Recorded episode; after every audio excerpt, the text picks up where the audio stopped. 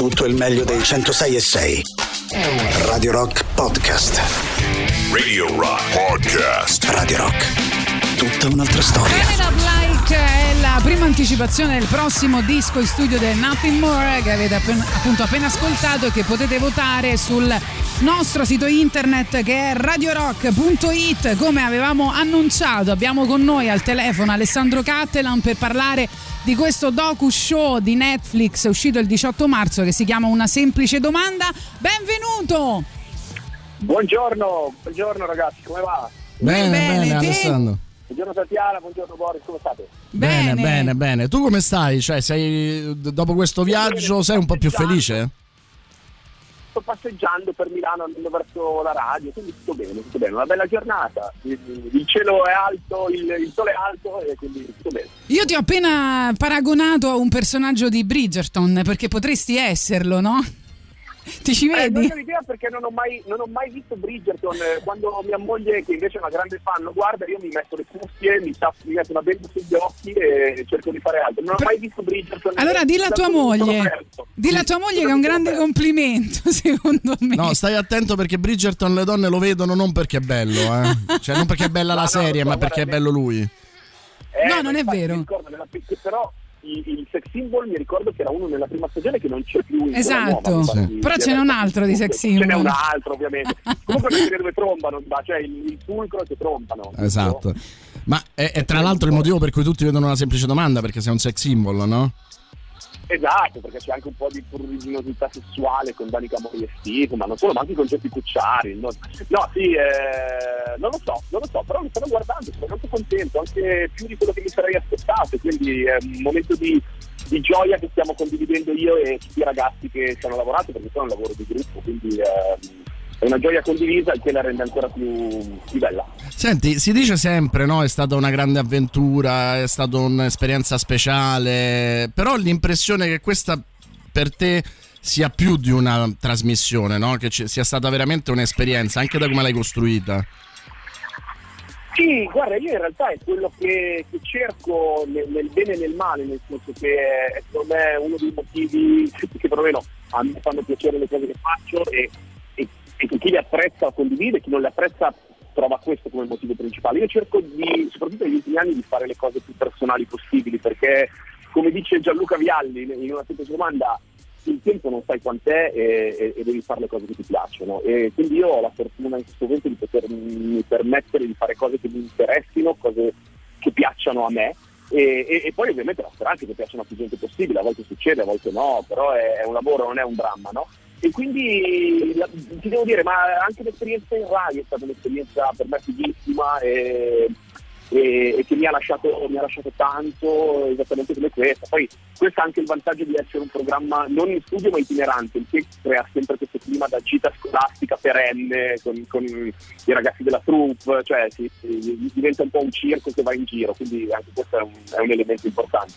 Senti, intanto ti volevo dire che secondo me non sai fare solo tutti gli sport, te sai fare tutto Alessandro, ma come si fa? Male, Cioè, io tu- fare tutto male, come Ma non è sport, vero. Male, tutto male. Non è vero, sai fare tutto bene, sai fare tutto e noi siamo mol- ti ammiriamo molto.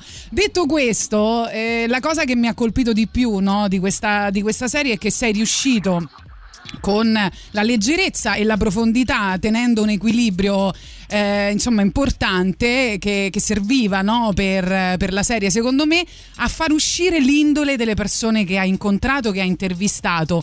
Come fai a metterle a tuo agio? C'è un piccolo segreto. E soprattutto quanta paura hai avuto dopo le anatre di Roberto Baggio? Quanta paura? Sì.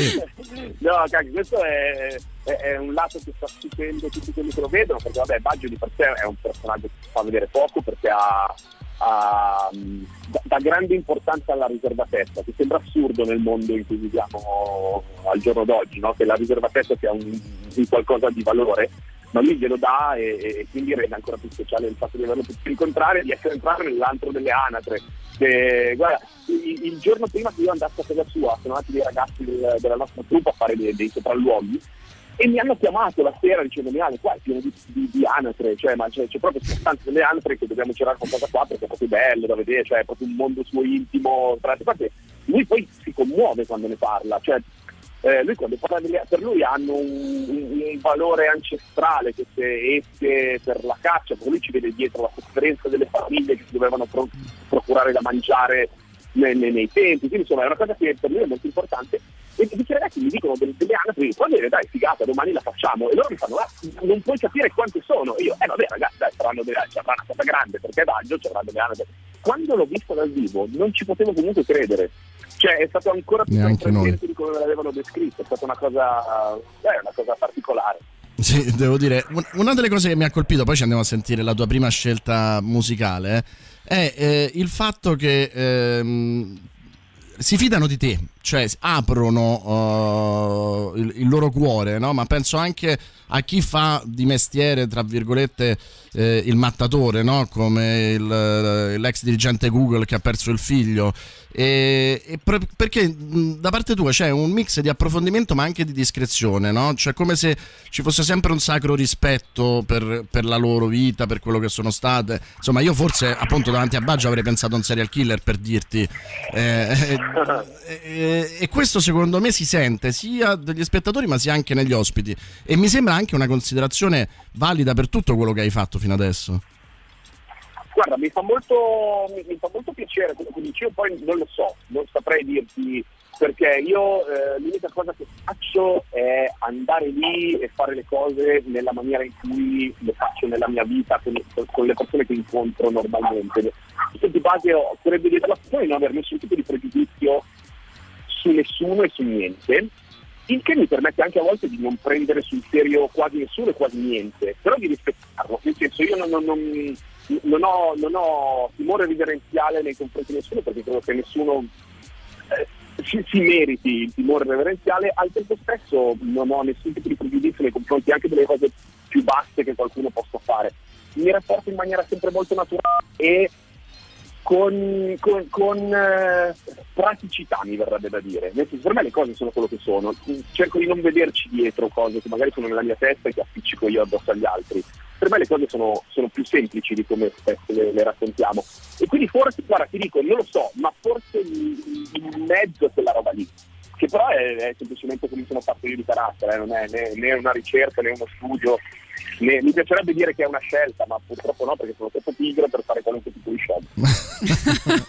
Senti, ce la, ce la, racconti questa scelta di Rocking Ball? Eh? Che insomma è un po' estrema. Raccontacela in modo che non mi licenzino, visto che mando ma- Miley Cyrus a Radio Rock. Detto, metti, metti, due canzoni che siano rock. E vabbè, una adesso poi la sentirete dopo, quella è, è, è, è più rock.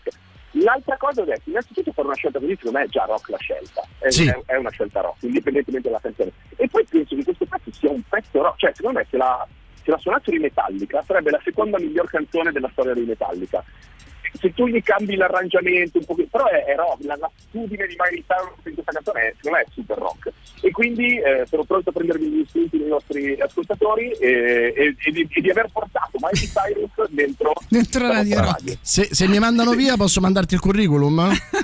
Sì, sì, sì, ci penso io, ho le spalle larghe, li prendo tutti. Grande, okay. ci, ci, sentiamo fra poco. Anche io, eh, perché poi c'è la religione sì, del tatianismo. Certo, che... Eh, poi ne parliamo.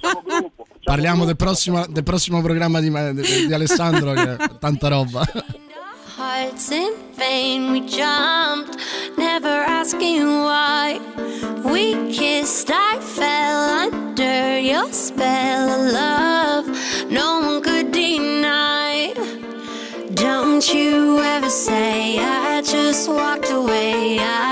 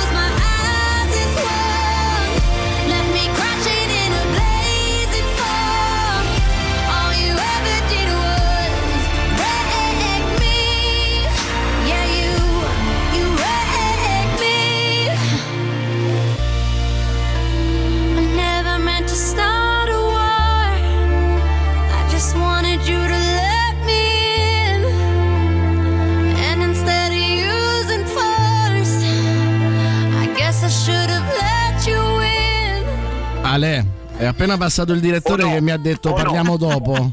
Cioè, Adesso per pareggiare No, dobbiamo no, ma- mettere gli Anthrax per No, pareggiare ma la ditemi, cosa. ma ditemi la verità. Ah, perché è brutta sta canzone. No, No, però è no, vero, non è è vero soprattutto brutta, il è ritornello è brutta. metallica puro. Questo hai ragione, eh? Cioè, nel senso, non lo sa neanche lei, però è vero. Cioè, Senti, allora noi abbiamo Eh, due, vedi, vedi. noi, noi abbiamo Senti, due richieste. ecco. Noi abbiamo due richieste. Uno, chiaramente la prossima, il prossimo gra- programma è Quattro religioni, lo abbiamo capito. Eh, sì, no- non, so, non so quante puntate riusciremo a fare, però, però ci piaceva, cioè, guarda, le- mi, mi piaceva l'idea di, di provare a, a trattare un po' che è quello che succede poi nel, nel mondo di adesso, anche le tematiche più alte, eh, sempre un po' con questa dinamica da, da gara, no? perché ormai si, si fa fatica a ragionare, è sempre tutto uno scontro fra fazioni eh, e quindi nel- nella serie parlo del- delle religioni per scoprire siccome nel- nella narrazione sto per morire, eh, per scoprire qual è quella che mi, mi accoglierebbe in maniera migliore o nella quale mi sentirei più a mio agio, però mettendole in gara come se fosse un programma televisivo una contro l'altra. E quindi no, l'idea è nata da lì, il, il trailer devo dire che, che ha divertito molte persone, però poi la cosa bella è che abbiamo fatto questo viaggio con questi quattro ragazzi di religioni eh, diverse, eh, ognuno molto ortodosso de- del- nella sua visione della religione, che però hanno convissuto alla grande, sono divertiti, cioè eh, è stato proprio un bel racconto di, di- di- di- un mondo che non ha necessariamente bisogno di scontri, anzi. Quindi abbiamo un seguito no, di queste sei puntate. Oh, guarda, non lo so, non lo so perché bisogna trovare un, un motivo per, per- per farlo. Però... Il motivo è che è fighissima, eh, Alessandro. Ah. Scusa. No, Eh, no, no, grazie, grazie. No, però sì, cioè, bisogna trovare un- uno spunto che sia insomma, forte come quello che, che ha fatto un po' da traino a, a questa cosa che poi in realtà è, è un po' una truffa, perché io parto alla ricerca della felicità, ma sono eh, io e tutti i ragazzi che l'abbiamo scritta siamo sempre stati consapevoli che non avremmo mai trovato una risposta e anzi ci siamo detti non cadiamo nella trappola di voler alla fine dare una risposta a queste domande perché non ce l'ha mai fatta l'uomo in, in milioni di anni di storia e è Esatto. pensare che ce l'avremmo potuta fare noi. ma perché la risposta è quello, è che la serie è venuta bene e quindi quella è la, è la felicità Sì, secondo guarda, me. C'è, c'è una risposta, quello, quello che è stato il mio tentativo di risposta l'ho messo nel- nella risposta che mi dà mia figlia quando torna a casa dopo il viaggio. Ecco, quel- quel- quelle sue spalle scrollate secondo me sono un po' la risposta a tutto. Io c'ho una cosa che ho capito, però puoi anche non rispondermi, eh, perché poi magari può essere anche una domanda personale. E poi non voglio spoilerare anche per chi ancora non ha visto la serie. C'è a un certo punto Gianluca Vialli che dice una cosa: quanto coraggio ci vuole per essere genitore, no? Perché devi essere un esempio. E questo è un peso che io non sono madre, però insomma che anche Boris Sollazzo essendo padre e te essendo padre eh, vi portate voi genitori perché c'hai sempre veramente il cruccio di essere un esempio perché come diceva appunto Gianluca Vialli non è tanto dire le cose no? è che proprio loro devono vedere che tu fai delle cose che tu sei delle cose però secondo me c'è un peso nel, nel tuo concetto no? Di felicità che è anche quello che essendo sempre così all'altezza delle situazioni perché secondo me tu sei sempre all'altezza delle situazioni quando fai delle cose almeno è questa è l'impressione che dai a me e non solo a me ovviamente visto il successo ehm, che devi essere sempre all'altezza di quello che fai cioè il tuo esempio deve rimanere sempre là deve essere sempre alta la performance secondo me questo è il peso più grande no? Eh, che, che ti porti dietro per, per poi interrogarti su che cos'è la felicità come, come devo fare No, ma guarda, guarda, se, uno, se uno pensa a questa cosa pensando di portarsi sulle spalle il peso di, di un esempio perfetto ci muore sotto schiacciato. Io faccio un sacco di cagate, mi comporto in maniera pessima in varie occasioni e cerco in tante altre di comportarmi, di comportarmi bene. Però insomma, guarda, eh, essendo padre sembra un po' l'incipit di un discorso di Salvini, no? Eh, secondo me anche, anche chi non è padre deve pensare che eh, la cosa più importante, ovviamente, tutte le parole è l'esempio pratico, e per, per per i bambini che vede in giro, eh, anche chi non è padre deve secondo me iniziare a ragionare che l'esempio che dà in giro i bambini lo vedono, i bambini per strada. Ogni tanto io passeggio con, con mia figlia e magari vedi gente che in macchina dice, fa delle cose assurde e lei mi chiede ma come mai ha fatto così? Eh, io non so se quella persona sia padre o no, però anche quella persona è un esempio. Certo. Non sono io l'unico esempio per mia figlia, siamo tutti esempi per i bambini. Quindi, quindi sì, è ovvio che meglio cerchi di comportarti, meglio funziona il mondo. Poi è difficile. a volte ci sta anche comportarsi male, però insomma no, non volevo fare psicobanalisi. L'ideale, l'ideale, l'ideale, è fare come fa mio figlio, che quando c'è qualcuno che suona, uh, apre il finestrino e fa ti metto in punizione. che, ecco, esatto. Insomma, ha, ha, ha un... dovremmo istituire sì, sì, le punizioni, quelle non necessariamente la galera, quelle un po' brevi, anche per gli adulti. Sì, esatto, l'espulsione a tempo, cioè una cosa... Esatto, una cosa... Sì, sì, Senti, eh, io ho due domande. Una è che forse la cosa più bella di una semplice domanda è che tu fai la domanda domanda e tutti ci diamo delle risposte. Io, per esempio, eh, ho trovato eh, in queste sei puntate il fatto che la felicità è una somma di piccole cose. Cioè, eh, che può essere anche cantare la propria canzone, meravigliosa peraltro a X Factor Ungheria, diciamolo. ah, grazie, lì è merito anche di Dardas e di Nicola Contessa. Io mi sono commosso, cioè, anche tu. Eh, ti ringrazio. Sì, sì, anch'io, anch'io. anch'io. Esatto. Eh, sì, sì, sì. L'altra cosa, eh, io ho l'impressione che questo paese, in generale, adesso è una generalizzazione forse forte, eh, però sia poco eh, felice perché è eh, costantemente concentrato sull'infelicità degli altri. No? Muccino diceva in Italia ti eh, perdonano tutto tranne l'essere vincente. In questi ultimi due anni hai avuto pure tu questa impressione, no? Alcune critiche che sono state molto capziose, eh, non hai avuto questa percezione che la tua colpa fosse quella, cioè di essere, eh, di aver avuto troppo successo? Oddio, no, questo non, non lo so, sì, sicuramente negli ultimi anni ho fatto cose ehm, più, più, più, più, grandi, più larghe, no? E, e quindi sapevo che, che, che sarei andato incontro a a una serie di fucili che erano carichi da anni, no? perché ho sempre goduto eh, di questo parere largamente positivo all'interno di Factor e di Sky e di PC che comunque è un contenitore protetto. Sapevo che andando eh, a, a, confrontarmi con tutti c'era, c'era, tanta gente che non mi conosceva e quindi questo avrebbe mi avrebbe sicuramente creato un problema e quindi a questo si sarebbero aggrappati in tanti. Lo sai, eh, quindi io sono andato anche consapevole di questa cosa e molto sereno. Poi come mi è capitato di dire una volta ho trovato questa, questa metafora dicendo uno, che va a fare un incontro di box sa che prende i pugni e si prepara a prendere i pugni. Il fatto che tu sia preparato non vuol dire che non ti facciano male, quindi eh, io lo sapevo, ho detto questo, poi quando arrivano li, li, li senti e a volte li trovi ingiusti, eccetera, eccetera. Però fa un po' parte dopo parte del gioco. Perché guarda, io l'unica roba che, che, che, a me un po' spiace, ma non parlando necessariamente di me, ma parlando anche di tutti, eh, mi viene in mente, insomma, ieri o Lundini, cioè tutte quelle persone che provano a fare qualcosa di personale, di, che non si chiudono magari all'interno di, di, una gabbia protetta come poteva essere per il Factor, che sono in generale magari i programmi con un regolamento, quelli che sono una gara, quelli che sono dove la gente canta, che sono ovviamente un po' più, più facili per arrivare a tutti eh, provare a fare una cosa tua è più complicato, il che non vuol dire che ti debba piacere una cosa, però andrebbe un po' difesa questa, questa voglia nei ragazzi di provare a fare delle cose. Poi ovvio che una viene bene, una viene male, quello, quello fa parte del, del, tutto. Però cavolo, quando c'è qualcuno che prova a fare una cosa un, un, po', un po', rischiosa, è come nelle gare di tuffi, no? Cioè tu devi anche considerare il livello di difficoltà, oltre che come a terra uno. Ma... Eh, siamo un paese di pubblico di Rai 1 adesso, senza, cioè nel senso che è, è, veramente faticoso secondo me andare un po' oltre. Proprio telegrafico e poi ti salutiamo che sappiamo che dobbiamo, devi preparare la, la tua trasmissione. Ovviamente tu dirai in trasmissione che dalle 12 alle 13 però devono sentire Gagarin e poi possono eh, sentire te.